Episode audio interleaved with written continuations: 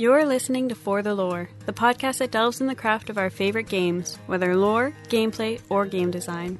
Each week, Roger is joined by Joe and Vince.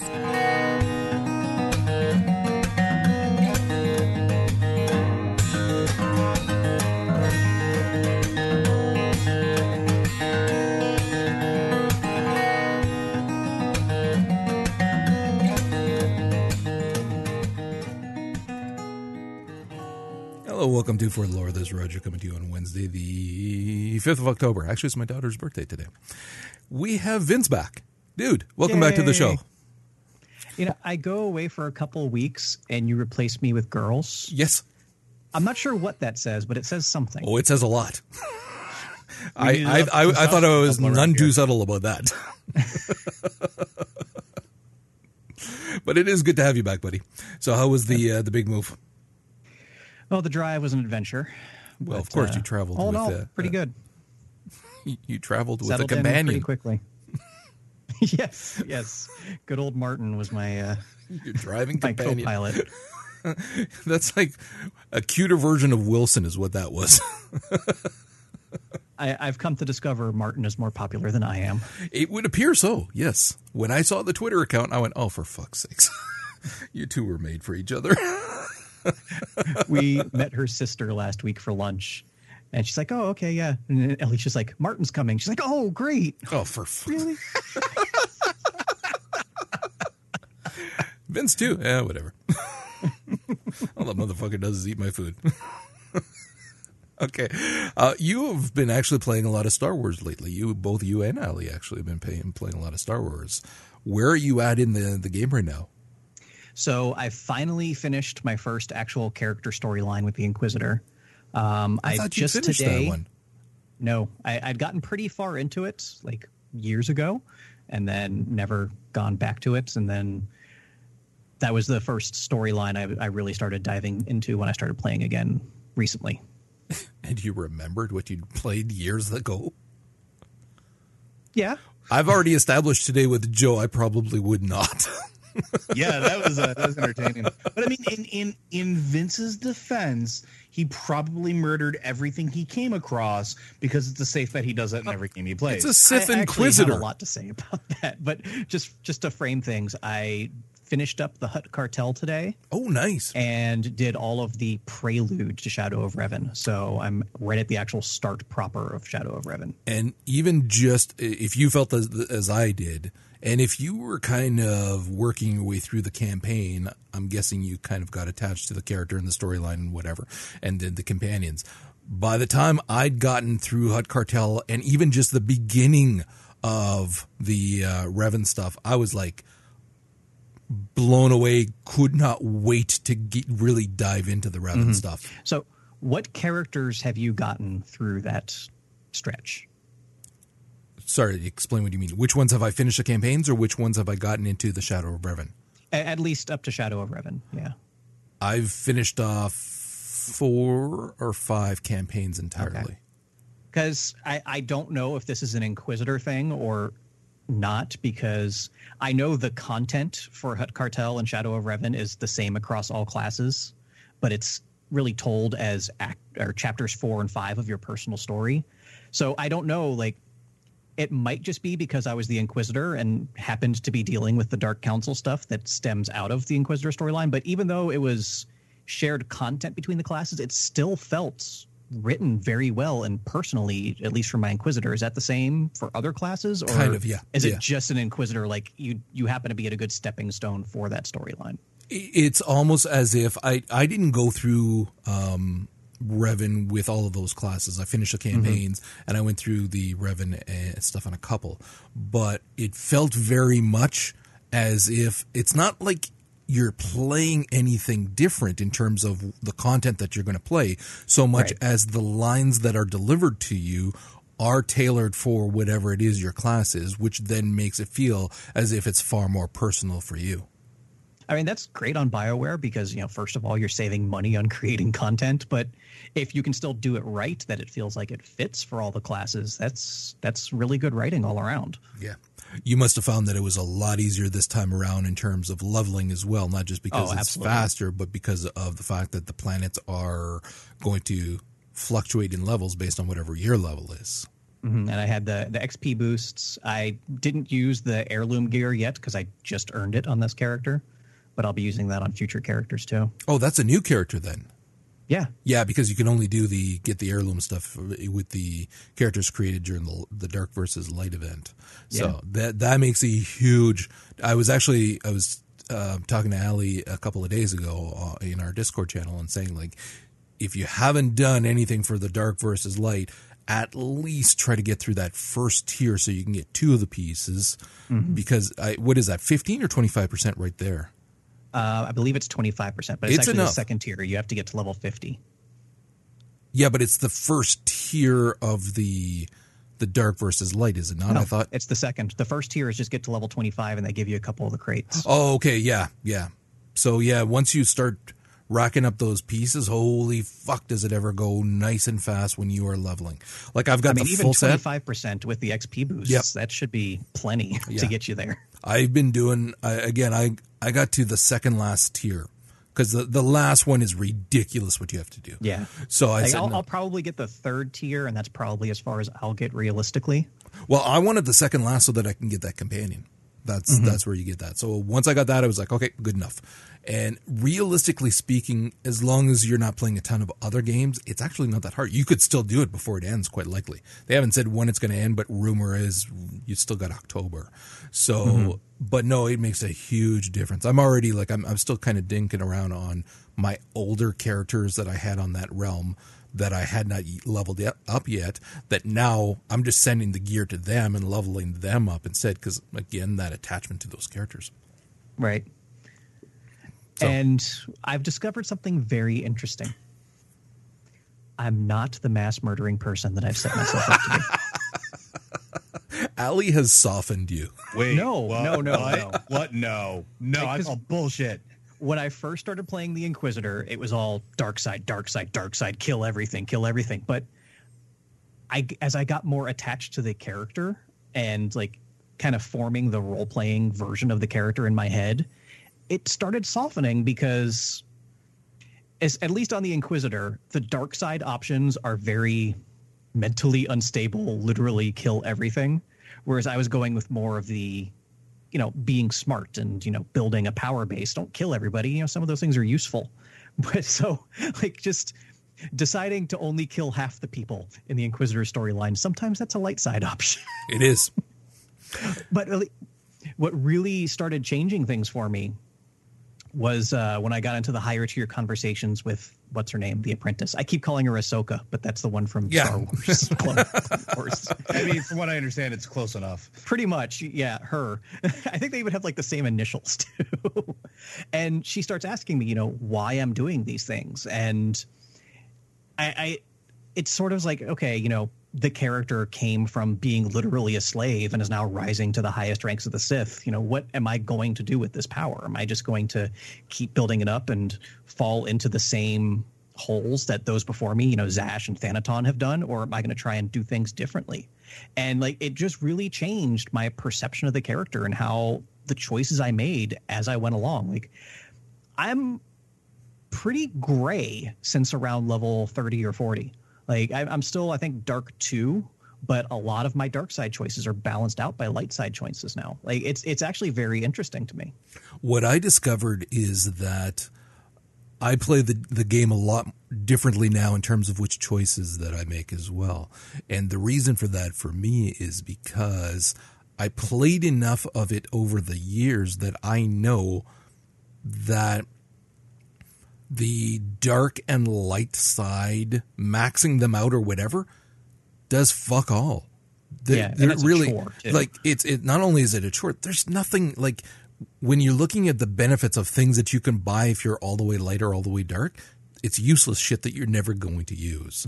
Especially now that you can just buy cosmetic stuff off oh, the Oh, yeah. cartel shop. Yeah, Like yeah. the, the actual in game ones that have alignment restrictions are pointless. Yeah. So what I started doing, with the exception specifically of a couple of the characters for this event, where I wanted to boost the light side as much as I could because I want the fucking light side companion for the event, um, and apparently most people do.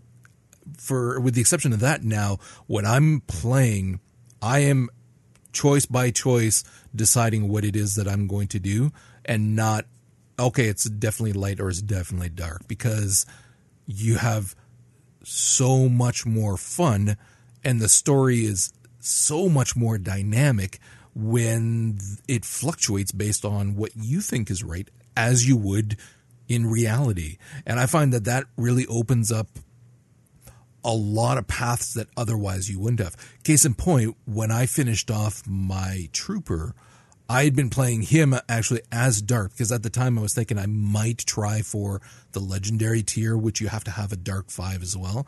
So I was choosing everything dark. And the trooper storyline was written for you to play as a light side character. It's plainly obvious when you're playing it. And the choices that are dark have no consequences. They're scoffed off. It's really there's a couple of things where there's consequence, but for the most part, not at all. And it and it's frustrating. Whereas had I played it where it was like you said, more gray, there's a lot of choices that came up. I was thinking, oh fuck, I would love to see what's going to happen there, but I have to choose this dark option. And it, it just doesn't work. It's way, way, way better in this game nowadays. Just choose the option that feels right in that moment. And, and again, I feel that's something they've done a much better uh, job on in the expansions, and I would assume on Into Fallen Empire. Oh, of, dude, wait. like Fuck. not just like oh having those moral hard points of you know should I save this person or should I kill them, but exactly where they do draw the line between a light and a dark side choice. Like sometimes you won't know. Like the three options presented to you, you're like, any of these are viable, and I, I purposefully have the uh, the little icon turned off so I won't know ahead of time which one gives me the points or whatnot. So like it, it's been very interesting to see like choices that I thought would be like neutral at best have been like plus 250 light side. I'm like, what the hell? Wait till but like, you I'm, get I'm not upset about it because I don't care about it from a mechanical standpoint. I'm more interested in it from a character standpoint. Exactly, yeah. And wait until you do get into the not the Revan stuff, although the Revan stuff too, obviously. Like I, I again, I was very enthusiastic about it when we talked about it on the podcast, and I feel that's justified. I still feel it's justified, and I'm, I'm really curious what you're going to think when you play through it. But that said, as enthusiastic as I was about it, it pales in comparison to Knights of the Fallen Empire. And no shit, I've been dying to talk about this with someone on this fucking podcast now since I've played through it. So I'm really looking forward for to you going through it so that we can shoot the breeze about it because like I said before, I think it is the best questing in the game bar none, which says a hell of a lot. Just let me know when y'all are going to do that so I can take a vacation day because Screw you, it So, was so you're not spoiled for the game you're never going to play. yeah, really. no, just because I mean y'all to keep t- like it's to be like when I talk about like wow, Vince takes a vacation. All right, let's move on though. We got finally some pretty in depth reviews of PSVR because the embargo lifted today. So we're finally getting reviews on it. We've gotten a ton of news about the demos and the, the, the various games that are going to be coming out and things like that at the Tokyo Game Show. And more people tried it, got their hands on it, and whatnot. But now these we're getting the reviewers and the sites which have them in their homes or their studios, not just set up at a con, and it makes a big difference. So, for the most part, it's been mainly positive about it. The one negative thing that's been coming up a lot has been that the tracking is not the best. People have gotten spoiled by the Rift and the Vive, which are using like IR and laser tracking versus the light tracking from the old Move controllers with the PSVR. So that's one of the things that unfortunately can cause motion sickness as well. If your character's moving in your head, it's not tracking properly. It's not as bad with the hands, but with the head, apparently it is. So that's something that I'll be checking out because mine should be arriving hopefully next week, and then I'll be able to give it a shot. Isn't there also like a Bluetooth parity between the Move controllers and the and the PlayStation? Uh, no, no. Well, the Okay. gyroscope, but that's it. It's it relies almost entirely on the the light. I want. I'm wondering if at some point we're not going to see a uh, an updated version of the Move controllers that take uh, sort of advantage of Bluetooth 2.1, uh, which I know in I, this will tie into the next thing that's on our list here. Um, but a lot of the other VR experiences are using uh, Bluetooth 2.1 instead of laser tracking or uh, light tracking, such as like the uh, Samsung uh, VR experience, which I've been playing around with a little bit, uh, thanks to work. Yay! Uh, it's really interesting because it feels incredibly responsive when you have things in your hands. It it I can't. I've never played with like the Vive or or or the Oculus firsthand, like really, really played with them. But it feels almost like the responsiveness is similar to what I see when I watch other playthroughs or other videos of it. Right. Um, so I'm wondering if we're not going to see at some point PlayStation release updated Move controllers that take advantage of that uh, in conjunction with the light placement in order to uh, have a better experience. I'm thinking, oh, obviously, good idea, but I'm thinking we probably won't see that until the PSVR 2. I can't imagine that mid production or mid release of the the one that we'll see that that big a change. You know, my argument with that though is with the way that they're going with the new model of consoles, and we we've talked about this extensively at this point. I wouldn't be surprised if something like that happens. You're, uh, same, you're right on that. You are right on that. The but, same way yeah, like but, the, the, the, watches and stuff for the phones and, and things update frequently before phones do. Yes and no. The only thing that I would say about that is because of how much of the the PSVR itself, let alone the, the move, is all based on tracking through the light sources on it. So I think that that's a fairly substantial change that I think is a good idea. I can see it happening, but I don't see it happening with this one. I would like to see it, so I'm hoping you're right because I would I would obviously fuck I would buy those, but that still would not resolve the issue with the tracking for the head piece, the the actual VR it, component. It actually it could though, and that's the thing, right? Um, depending no, on what there's no Bluetooth in the, the, the PSVR though. Yet, what if they made something that just clips on over it that then replaces that or, or takes care of that? And the reason I say that is because that's something that the uh, the Google Pixel is actually doing. Right. Um, I was watching a review of it when they were talking about how the Bluetooth interacts and pings. It actually uses the phone as well as the um, the handset. The, these two little like uh, almost like controller looking things that are about the size of your thumb that do the same type of tracking and motion movement too. And I, I, could very easily say, okay, here's your upgraded move, and maybe they have a little clip that goes on over the mask or goes over the, the headset where it just like slots over. N- nothing different than maybe like those sunglasses you clip on over over regular glasses or something like that. That then you you just charge separately and just it does its thing, and it uses that same distance tracking and motion tracking uh, from all the devices, so to speak. I could see I could see something like that. Well, I can see it being done, but as to whether or not it will be, that's the big one.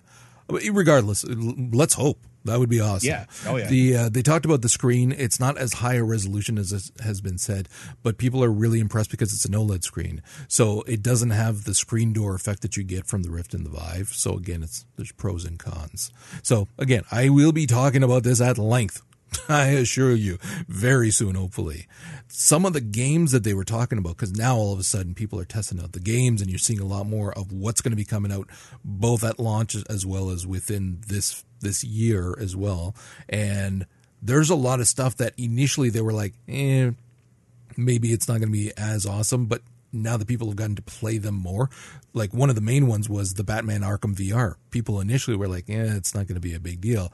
And then afterwards, every single thing that I've either watched or read about it, people are like, this is one of those that you have to buy because you are there. You are fucking Batman. And I was like, okay, I will buy it. You sold me. I would like to be excited about the Drive Club one, but Drive Club, they fucked people over so bad that brand is just that's the thing. If it if it wasn't for that, I'd be like, that's awesome because I obviously racing. I would love a good racing VR game, but Drive Club, fuck those guys. I uh, yeah. the two Eve games, Gunjack and Valkyrie. That's pretty much must buy. Really looking forward to those. I'm even looking forward to the Harmonix uh, music VR game because those are fun to play as well too. There's a couple of really good horror games like the Here We Lie that is fucked up. that I cannot wait to play. that and like the Weeping Doll one. Oh, dude. I'm even looking forward to the Hustle Kings one. I want to see just how close to any sort of reality it is because I love playing pool. Um, Rise of the Tomb Raider. I don't have I don't have that game yet, and because of how much I like the last one, I've been Is it dying even to play actually this one. out on PlayStation yet? It's going to be if it's not out yet, it will be soon, and then there's the VR com- the VR component as well. It's it's this month. I think it's like the second It's or soon. week of this month. Yeah. Yeah, because they got a promotion going on. If you order it within one week of release, I think something like that, you get a crap load of the Yep. in-game currency that you can use to buy stuff. So that's pretty fucking awesome. I'm even looking forward to the the less realistic games like the um, Thumper game. There's uh, the Golem game looks awesome. The Star Trek Bridge Crew. There's uh, there's a couple of the flying ones. The Eagle Flight is the the the PvP one, and then there's How We Soar, which looks really fucking cool as well. And then some games that I hadn't even heard of, like this uh, the Assembly, which is kind of this weird conspiracy game. Like there's so many now that all of a sudden it's coming out more, and we're finding out, yeah, this is like right around the corner. So some cool stuff. And then you were talking about the Google. Well, I'm starting to sound like my old man. The Google. the Google. The You know uh, what? At, at this point, I think it's earned the the title. At this point, well, I was going to say the Google presentation, and then I stopped talking. So But we'll be referring to it in a few years when it's the Overlord. hey, I'd rather be back in freaking Google than Apple. Yahoo. So yeah, um, but they. I mean, if you didn't see the the presentation, you might think, ah, it's not a big deal. They were just talking about the phone and the VR and the the AI. But if you actually watched it, it's pretty fucking cool when you again when you extrapolate what that means what that tech means for gaming moving forward and it were it was very brilliantly done at the beginning wherein the I can't remember the name of the dude who started the presentation but he was talking about just that talking about where computing was in the 80s and then how the internet changed things how smartphone changed things and extrapolating from there and then talking about their AI which is fucking impressive let's be honest and then talking about their phone the Pixel which again normally we wouldn't talk about phones unless it was like the iphone thing or the ipad where you're talking about in terms of gaming but here it is very much the impact that it has on vr and because older VR, older Android phones that you use for VR were not quite as powerful. It wasn't, it wasn't deemed to be as quote unquote respectable a VR kind of thing, not a full blown. it's just one of those, yeah, yeah, you put it in freaking cardboard. Whereas it's getting to a point when you're looking at the strength of those phones now and what they're doing with the VR headsets, which is freaking impressive. That last one, what they're doing now, that the games and the experiences that are coming out for VR on those phones, fucking amazing. Like that stupid Harry Potter Fantastic Creatures thing or Beast or whatever the fuck it's called. I don't want to be a wizard, but it looked awesome. and I want to play the shit out of that game. when they're talking about doing a, a variety of different, again, quote unquote, experiences because of how powerful those goddamn phones have gotten now, especially this Pixel. Like, Jesus, if I had the money, if I, uh, Joe and I were talking about it, like, sadly, sadly, my phone is in perfect shape. so I don't have an excuse to update it. But and even me, like I can't justify spending seven hundred dollars on a new phone. Like even though I, Well, I I'd be doing to. the plan. very badly. I just can't justify it. yeah, That's for, myself. for me, it would be one of those, the plan ones. So then it's just fine. I'll just switch over to that plan instead. It's just this phone is paid for. It's an iPhone 5, and it's literally because it sits just on my desk for work. It's in perfect shape. So it's like, fuck. I feel like I should drop it somewhere. Loan it to one of my kids. They drop their phones all the fucking time. well, as luck would have it, I'm in the market for a new phone and a new service provider in the near future. Check out the Pixel, dude. It looks awesome. Well, you know what? One of the things that I really love about it too is the um, the deliberate design choices that they're making, uh, not just for the phone but for the companion devices, in particular Daydream, which is their headset, uh, and it's specifically called Daydream because, well, quote unquote, it is a dream to use. Uh, it's made out of soft materials and light materials as opposed to sort of the the heavy hard materials that we see from like the Oculus the Vive uh, even the PlayStation VR and even Samsung's VR experience that they just released um, and that thing is freaking heavy let me tell you uh, the what I'm seeing here Which one? that Which one? The the Gear VR? Is that what you? VR is fucking heavy Oh yeah. Okay. even without a phone in it, it, it is it is heavy. And after um, half an hour or less, your neck hurts. Your head and neck. Oh, hurts really? the- yeah, like and, and, and it's it's a shame. If only you could prop it up on a small little tripod, let's say. Shut the. You're within driving distance now, son. You better watch yourself. Listen, if you want to drive five hours to punch me in the face, you can do it. Well, I mean, five hours so that tartan. Okay. Moving can figure the on. Moving on. Anyway, but I'll so make sure I'm there's a maid outfit waiting for you. Excellent. Actually, answer the door. answer the door in the maid outfit. That'll turn him away right there. you don't know my life. Back on topic. Uh, I've been seeing people that have actually gotten uh, advanced copies of it because if you went to the event, you had a chance to purchase one right then and there. Uh, first of all, it comes in cheaper than the Gear VR. It comes in at seventy nine dollars instead of ninety nine dollars American USD. Uh, and they were saying that the experience is so much less stressful and straining on your body that it's almost not not that you're not wearing anything at all but it feels very natural it feels like more close to wearing goggles while working on a machine as Does- opposed to Please splice in that Flanders clip there. Feels like I'm wearing nothing at all. Nothing at all. Nothing at all. Does the uh, the Gear VR have the same sensors on it to not just immediately go into VR once it's clipped in, but also to calibrate it so that it's perfectly Yes. horizontal? yep Okay, because yeah, that's one of the things that they were talking about with this uh, this other one. Yeah, the other thing that I think is important about the design choices here too, which is something that a lot of the other headsets don't do, is apparently it's very accommodating because of the soft material of people with glasses. Yeah, yeah. and that's kind of a huge thing because a lot of a lot of people wear glasses for daily use, and if they can't wear them, it ruins the VR experience because they can't fucking see it. That's actually one of the things that they really worked hard on with the PSVR because I was actually watching, well, a number of videos today, but I was watching one today with um, the tested guys, and they were showing how it kind of pulls not just at the back to size it on your head, but the actual VR piece in front can clip and slide forward and back on your face so that it can adjust around your glasses. And the guy was saying that it's actually the best one that he finds for glasses. So that's kind of, that's good. I I don't wear glasses, so it's not as important to me, but I can certainly appreciate it for others. But it is in our household, and that's an important selling point here for anything VR related. Yeah. Okay, let's move on from there. Let's talk about some card games. Why the fuck not? because there was a Eventually, this is just going to be the entire show, isn't it? Like, I have week it gets thought about starting a new one just for that. Not doing comics anymore. Fuck it. I'll start a podcast on card games. But the one of the games that I've been Call following. dealer's choice. oh, you are so corny. and incredibly creepy. What was with that? Yeah, voice? really. Yeah. the I'm sorry, it's Roger Sully got me started with the maid outfit again. moving on.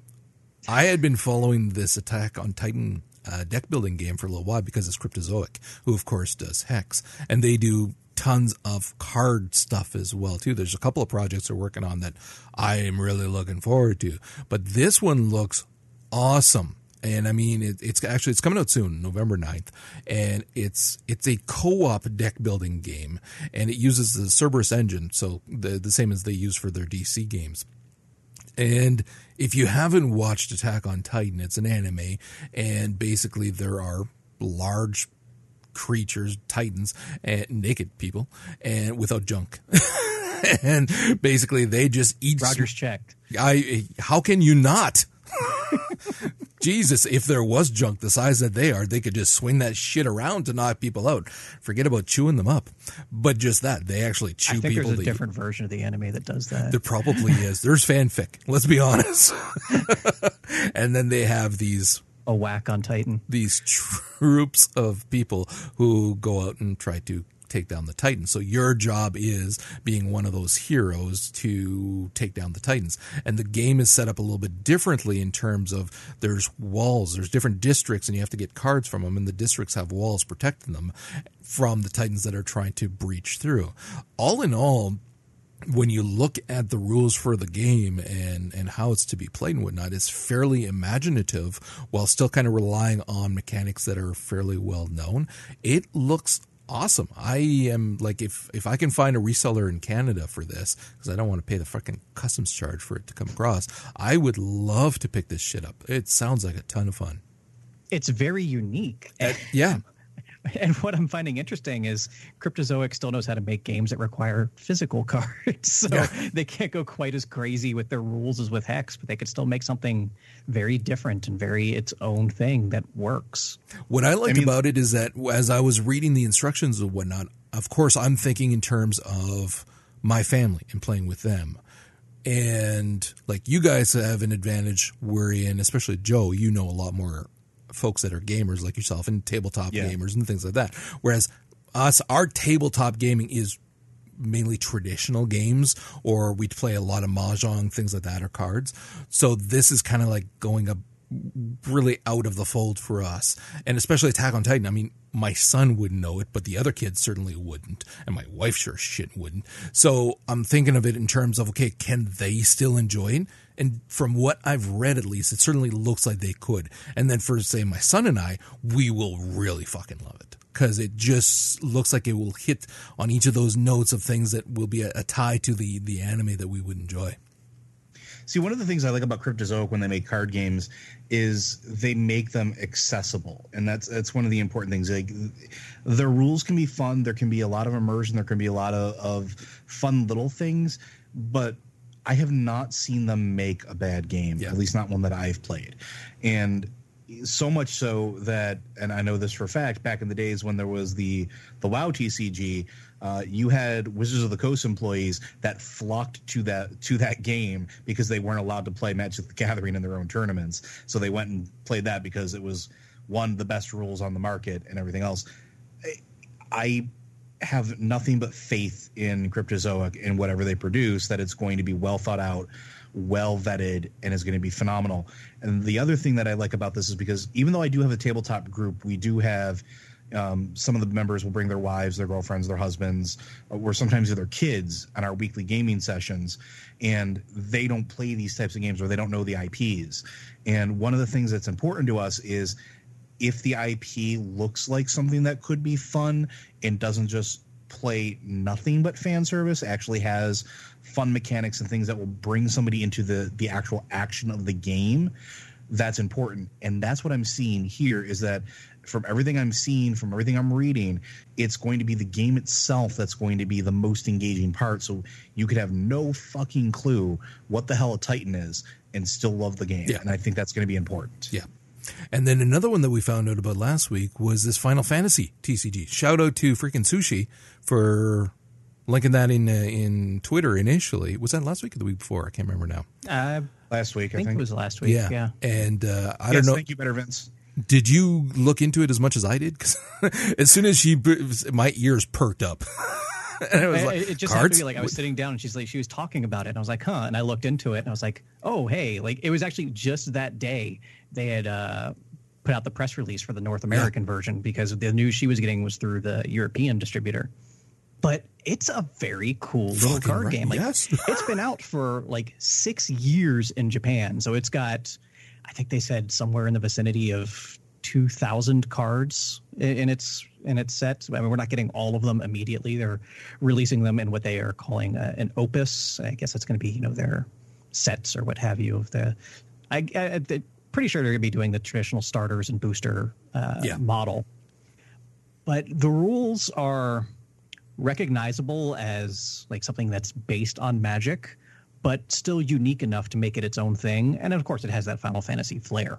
As they said there's only three types of cards in the game your backups your forwards and your summons. Uh, your backups are what they call your support troops. And if you look at the graphics on most of the cards they're you know white mages red mages characters that are traditionally support characters in the final fantasy games. And these have, you know, small little basic abilities, but their main role is to generate your crystal points, you know, their version of mana. So they're your resource generators. They're actually supporting the front lines of your group. So the front lines, you have the forwards, your traditional damage dealers. They can attack, they can defend, and everything we've come to expect from an actual creature card in a magic type game. And then you have your summons, which are kind of like your spells, big, powerful one shot abilities that cost a good deal of mana.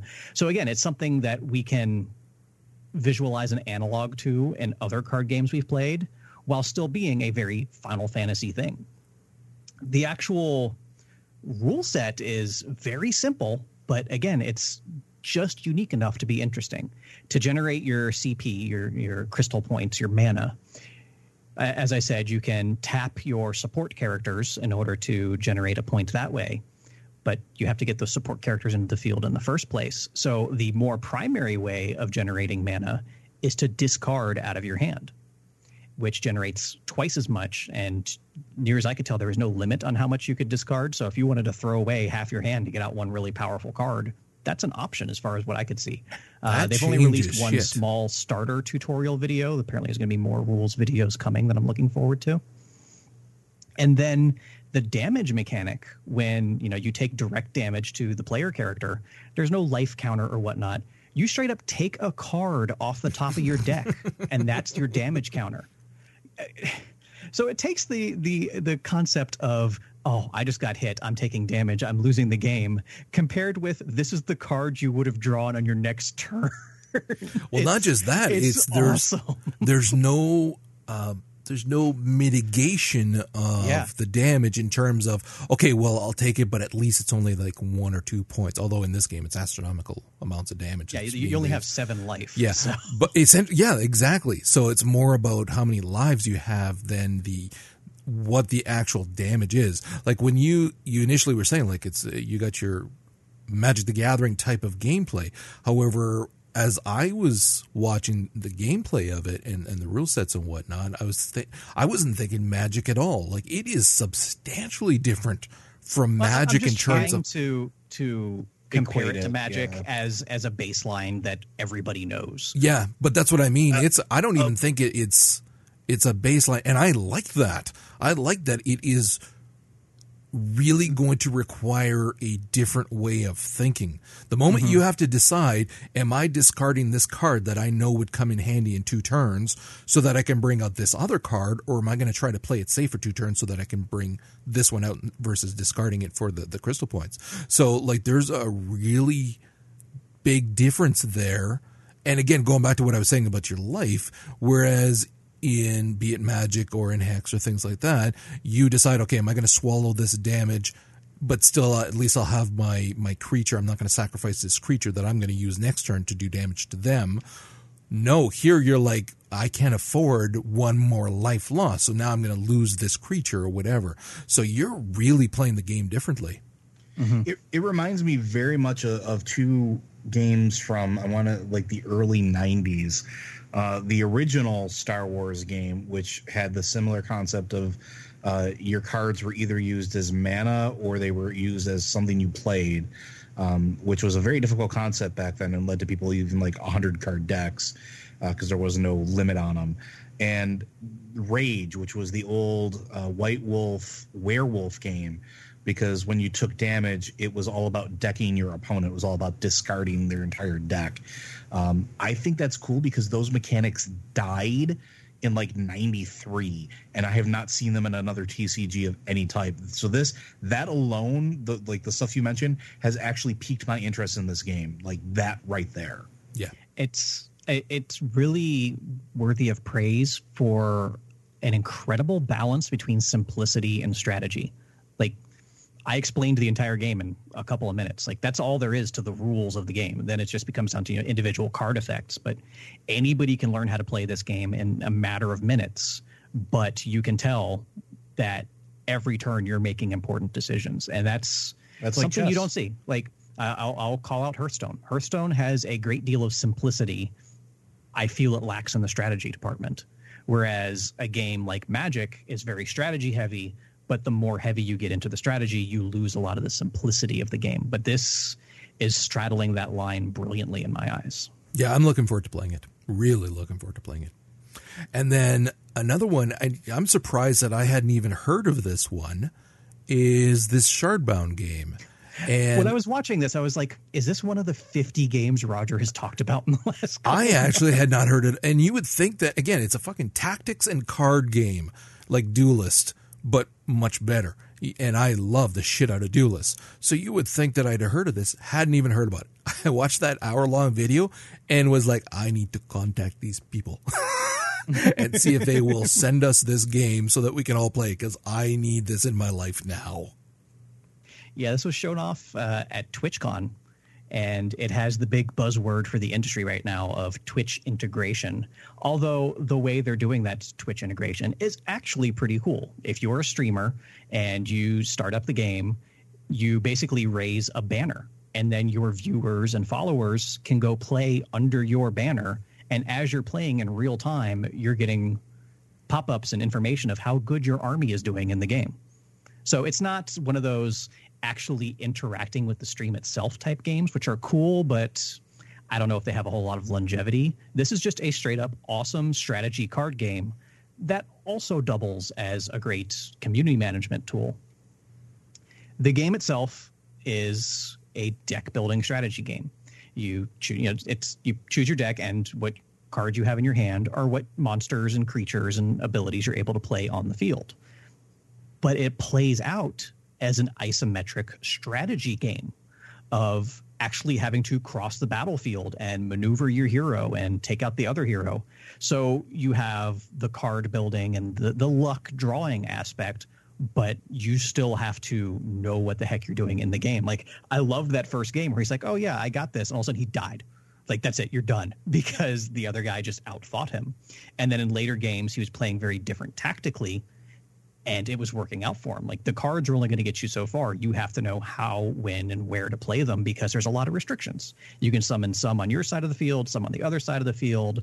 There's actual terrain that'll block line of sight for certain abilities, huge. and actually having to you know have a path available for your army to get to the other side or having that that lineup for a ranged attack there is so much awesome strategy in here and then you put in the deck building asset, uh, assets and yeah all right great See, when one of the things that I really liked about Duelyst was just that, that it is that nice blend of a TCG and, and chess, essentially. Again, you're on a Yeah. board.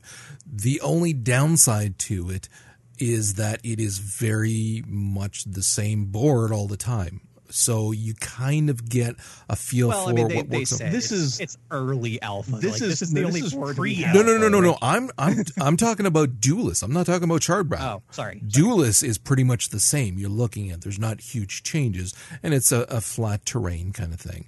Whereas this one here, immediately I'm seeing the the well again for this one here because it was pre-alpha. There it's it was the same one all the time. But even just that one, you can see how the terrain has an impact, and then you can't just factor. You can't just think, oh, the terrain's going to have an impact. No, no, no. It's terrain and the cards because some cards you they need to be by a boulder he was saying or something like that or, or different things like that so it really adds to the complexity and then the moment he said you can design your own that's when my ears perked up because that's when I started thinking, I want to build a massive, and I hope they'll give us that ability, a massive fucking battleground with lots of different things, and then have these epic goddamn battles with like either of you guys or whatever on these big battlefields where you really have to think strategically and, and things like that and have an idea of the terrain. And it, it kind of at that point starts to feel a little bit like a StarCraft or a, mm-hmm. a, a Warcraft kind of game, early stuff, but in a way that still is far more again because of the tactics and the cards far more engaging at least for someone like myself who enjoys those a lot more. Yeah, I like how they said for competitive play, there's going to be you know a number of pre-made maps that are going to be in a rotation that are always going to be the same. But for casual play or you know just random online matchups, it's it's going to be the Wild West. You don't know what map you're going to be getting, so you can't build a deck specifically for one type of map. Exactly. Or you're going to be screwed. And I also loved when he asked, "Well, what's to prevent me from just summoning a bunch of creatures and turtling?" It's like, well, once you run out of cards, then lava starts filling up your side of the board. like awesome. Well, not just that, but they were saying too, which is immediately what I thought. So you've got ranged attackers, you've got different things like that. Like turtling, it may work in some circumstances, but I'm thinking more often than not, it won't. It's going to fuck you over. And it's just going to mean that people are going to be making sure that there's specific cards that they're putting in each of their decks, whether it's killing creatures, which he had a few of those you saw, or the ranged attacks or different things like that. So if our guesses of what it's going to become based on what little we have seen is true, this is going to be for me second to Hex and and that's it. And considering I play several TCGs, like that's saying a lot. I really really am looking forward to seeing more from this game. Yeah, and it's definitely going to be its own thing. It's not going to Yeah. replace Hex because they're so vastly Yeah, different. exactly. Yeah. Yeah. Like again, Duelyst is a ton of fun. It's just I reached a point I haven't played it that much in the last couple weeks because I reached a point where the fact that it was the same um, the same landscape, the same board essentially, pretty much all the time, kind of took some of the fun out of it. I still enjoy it. I still enjoy playing it. It's just it's not as pressing of oh I can't wait to get in and see what's going to happen kind of thing. Nah, it's pretty much the same. So there's there is that. So again, when I saw this, plus, dude, I love the fucking art style. like it's not even done, and I'm like going, that is gorgeous. I, I want to play that in VR. All right, let's move on. Joe, what did you think of the uh, Court of the Dead under undead uh, Underworld Rising? Yeah, so it's a game of many titles, that's for damn sure. Uh, Court of the Dead, Underworld Rising, Fight for Your Afterlife. Like, how many subtitles do you need? Jesus. So it's it's an interesting concept. It's a similar art style and, and sort of almost 2.5D, kind of like Darkest Dungeon. Yeah. Uh, but it's like an MMO RPG ARPG situation. I don't even know what the hell to fucking call it. Um, but it's it's cool in um, the aspect of what they're presenting here. So players get to ch- create a character and pledge loyalty after they die to one of three factions. Those three factions give way to a plethora of character customization, uh, which is from what I've seen from I don't know ten or fifteen people that have have written about it so far, at least what they've seen so far, is you can spend a, as much time doing your character creation here as you did with like the secret world which is pretty impressive It for does, such a, a small thing. Uh, the it's very side scrolly in way you move through it and combat almost looks very similar to the game we were just talking about um, where there's like a grid with your party and, and, and everything else where it's uh, might and magic esque that isometric grid Yeah. sort of warfare. But not only is it an RPG where you get to make choices, find gear, level up, defeat monsters, but there are going to be multiplayer aspects to it. Um, there's going to be interactions with other players. You're going to be able to party up or destroy each other, whatever the case is, depending on your factions or where you are in the world or what you choose to do, which is interesting because it seems like they're cramming a lot of shit into like one small area it's also turn-based combat which is interesting for what they're doing here. So it, it, they're really leaning heavily on the rpg aspect but i think it has some potential. Uh, it, it has some inter depending on what they do with storytelling depending on what they do with individual character development it has some interesting potential and we could see something fun come out of it but there's not a whole whole lot of it right now. We I like see the some theme. basic I, I, I really like the theme of, of the Yeah. game and the, the different things with the, the different factions underneath and, and things like that. I, I'm really digging that a lot, actually. and I like the art style too. Yeah. I like that's I I really do. I think the Darkest Dungeon, but like this is actually brighter than that, which is interesting for a game about the dead. Uh, but they're doing a good job of like m- making it visually interesting without overstimulating, which I think is is good. And then speaking of Darkest Dungeon, there was an update. Eh, Has the update come out yet, or it's coming out, Vince? No, no, no. The well, it just finally released on PS4 and Vita Yes, last week, two weeks ago. last so week I think. now the game is done. they they have met all of their qualifications for you know Darkest Dungeon actually being complete and released. But they're not sitting around waiting because they announced the first DLC to come out early next year. Okay, that's what it is. Uh, we know very little about it other than it's called the Crimson Court.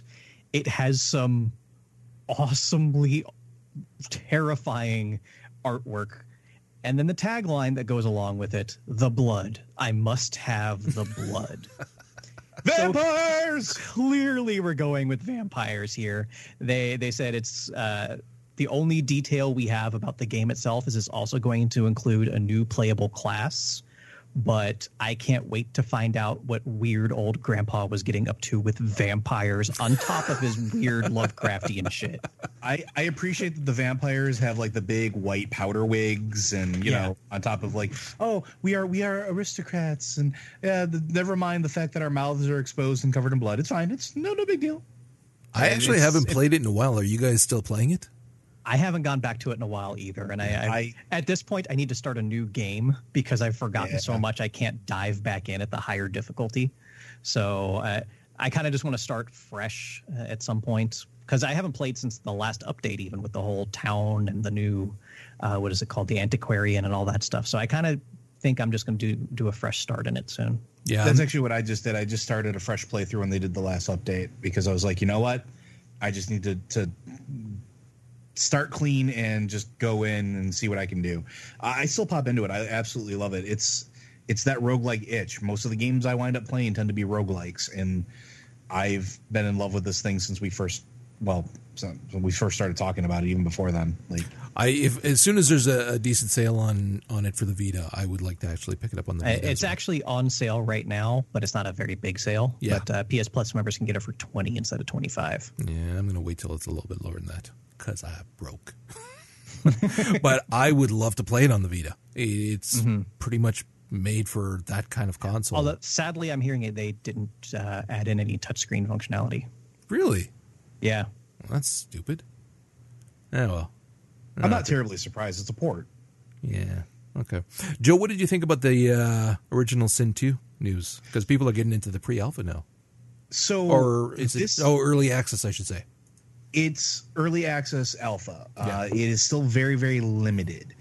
Uh, I think it's actually interesting because this is one that I've I've been looking forward to seeing what they do with it. And there's a, we've talked about it before. There's a lot of interesting aspects that are going to be coming to this game, like the fact that you could have a party of of characters that are completely opposed in what they want to do. Not just you know if you're playing with other players like you know if all three of us were playing. But even if you're playing single player there's going to be a motivation for each of those characters that may not exactly align. And so that you're going to have to barter or persuade those npcs to kind of go towards your goals or maybe you just want to go accomplish their goals or, or whatever the case is. Uh, that also had a very interesting gameplay mechanic of splitting the party in order to accomplish those goals or maybe the party hasn't met yet and you're playing through the individual pieces of it.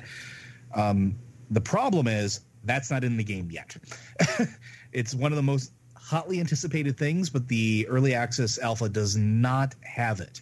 And so a lot of the reviewers are are noting the absence of that and some of the clarifications are is yes that isn't in the game yet uh, the multiplayer isn't in the game yet so you can't get experience that um, and act one is still very incomplete um, the initial responses are Act One is your your sort of typical setup. It's character development, uh, giving you your initial motivation, introducing you to the other NPCs that you could hire on, persuade, or or, or just basically world introduction. Um, and even after about thirty or so minutes of playing through Act One, you get to quote unquote the end, but it's sort of an abrupt end because they haven't put the ending for Act One in yet, and I kind of hope they don't because I don't want to see how that ends until I actually get a chance to play the game. I don't want that ruined for me. Uh, but systems wise and playability wise, everybody has said the same thing. It feels polished as far as a lot of that stuff goes. If you are a fan of Baldur's Gate, if you are a fan of Dragon Age Origins, um, and you you like how sort of the combat sequences were were well done and how sort of you interacted with those scenes, it's very similar to a combination of the two. It's like the two of them had like this amazing baby and then produced the game. And I think that's really, really good because one of the the biggest problems with the original original games for like these types of dungeon crawlers was that combat was convoluted. It was difficult to figure out. And in the original game, uh, you had a very deep combat system that still felt intuitive. They've refined that even further here from what I'm seeing. So you can still have your uh, weird interactions between spells and abilities that produce absolutely fantastical effects and you can have these amazing kill shots and you have these gratifying combats where you feel that you've accomplished something afterwards which is no small feat in a game like this. I'm looking more forward though to seeing how the character development pairs with that because even though you get introduced to a overarching story in this right now the individual character development is still behind and well that's that's pretty much where we are.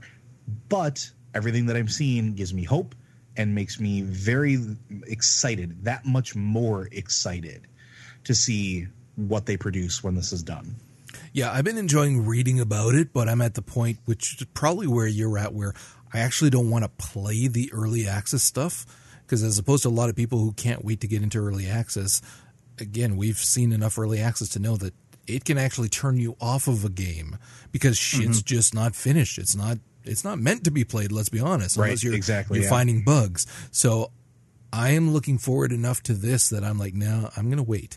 I want to play this when it's out because I backed it. So I'm going to wait until it's out and play then because shit, man, some of the stuff that they're they're they're doing with this is going to be justifiably a crap load of fun. Now, one thing I did see people were bitching about, and I want to just kind of make a comment on that, uh, is that they feel that the play experience is going winding. It, it's happening too quick. Like act, what they played of Act One progressed too quickly. I get that. The target for the game is going to have a 15 hour ish campaign, um, which doesn't sound like a lot.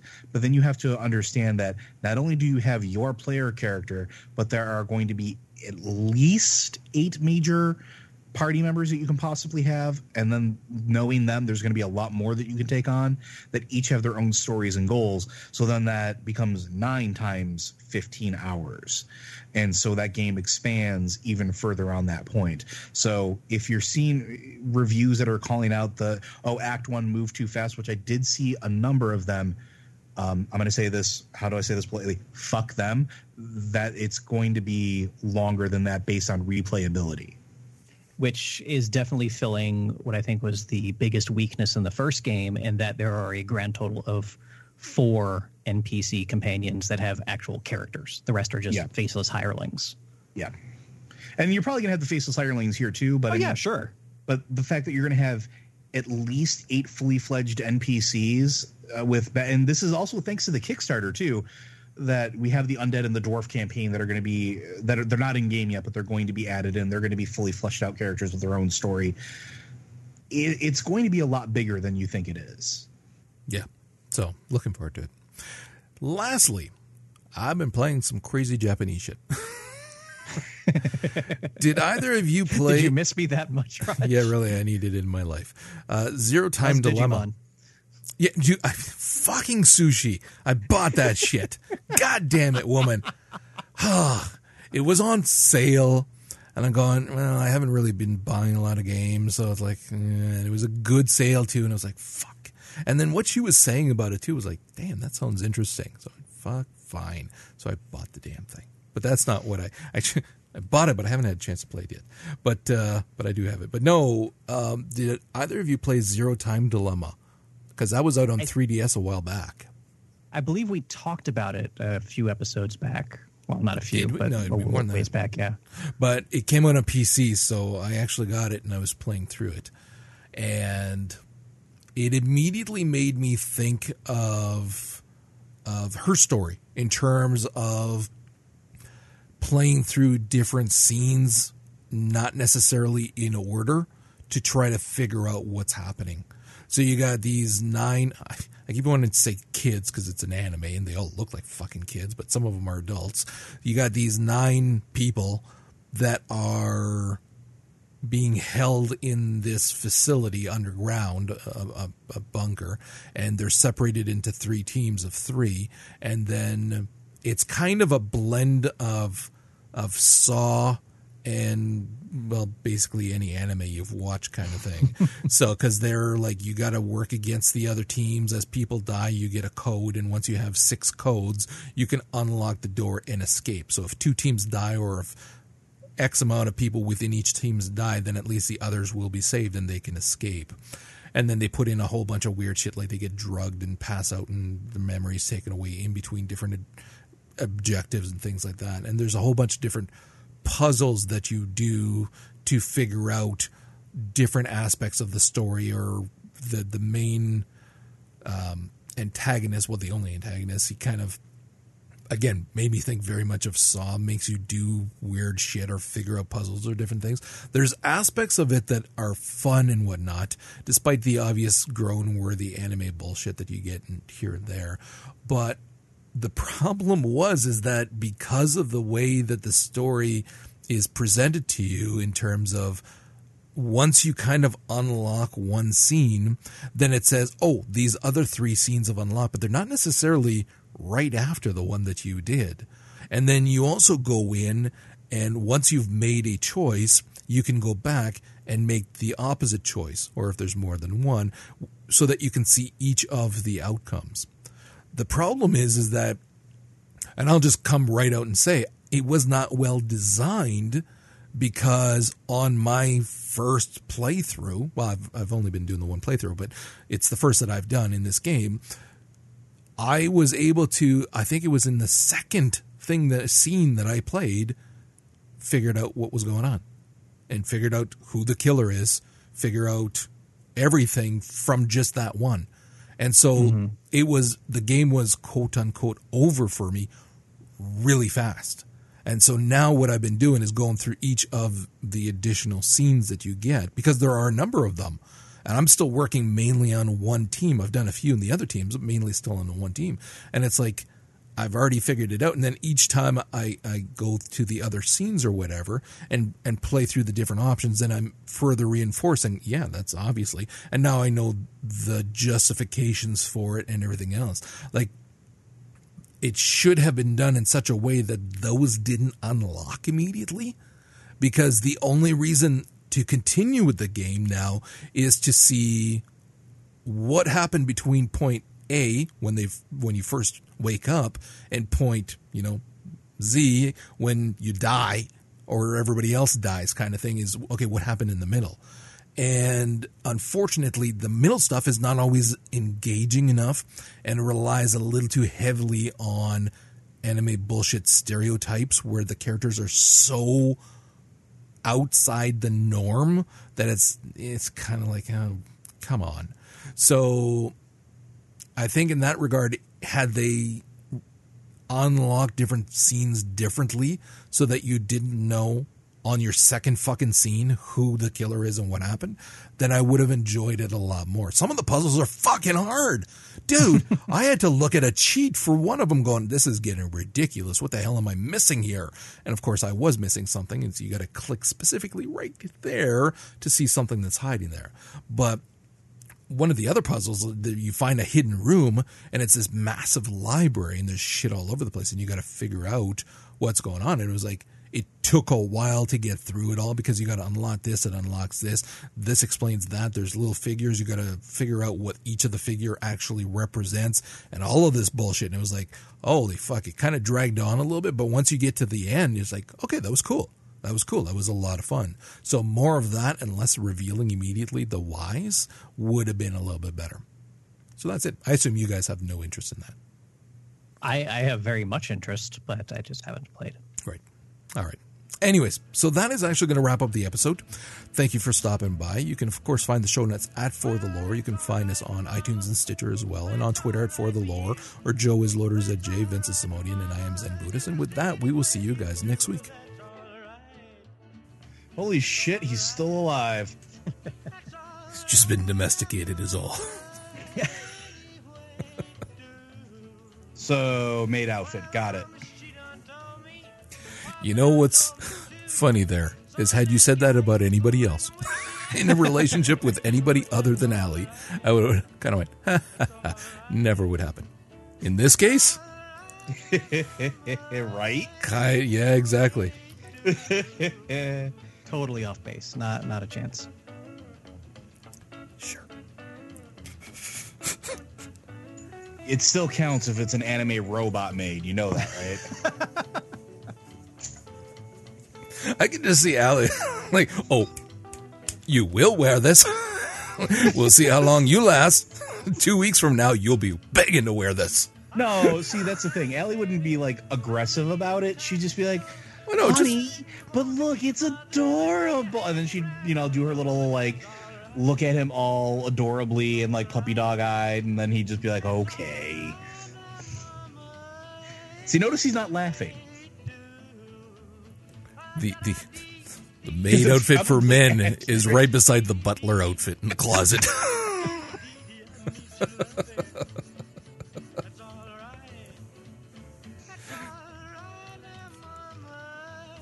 Silence speaks volumes. I got nothing.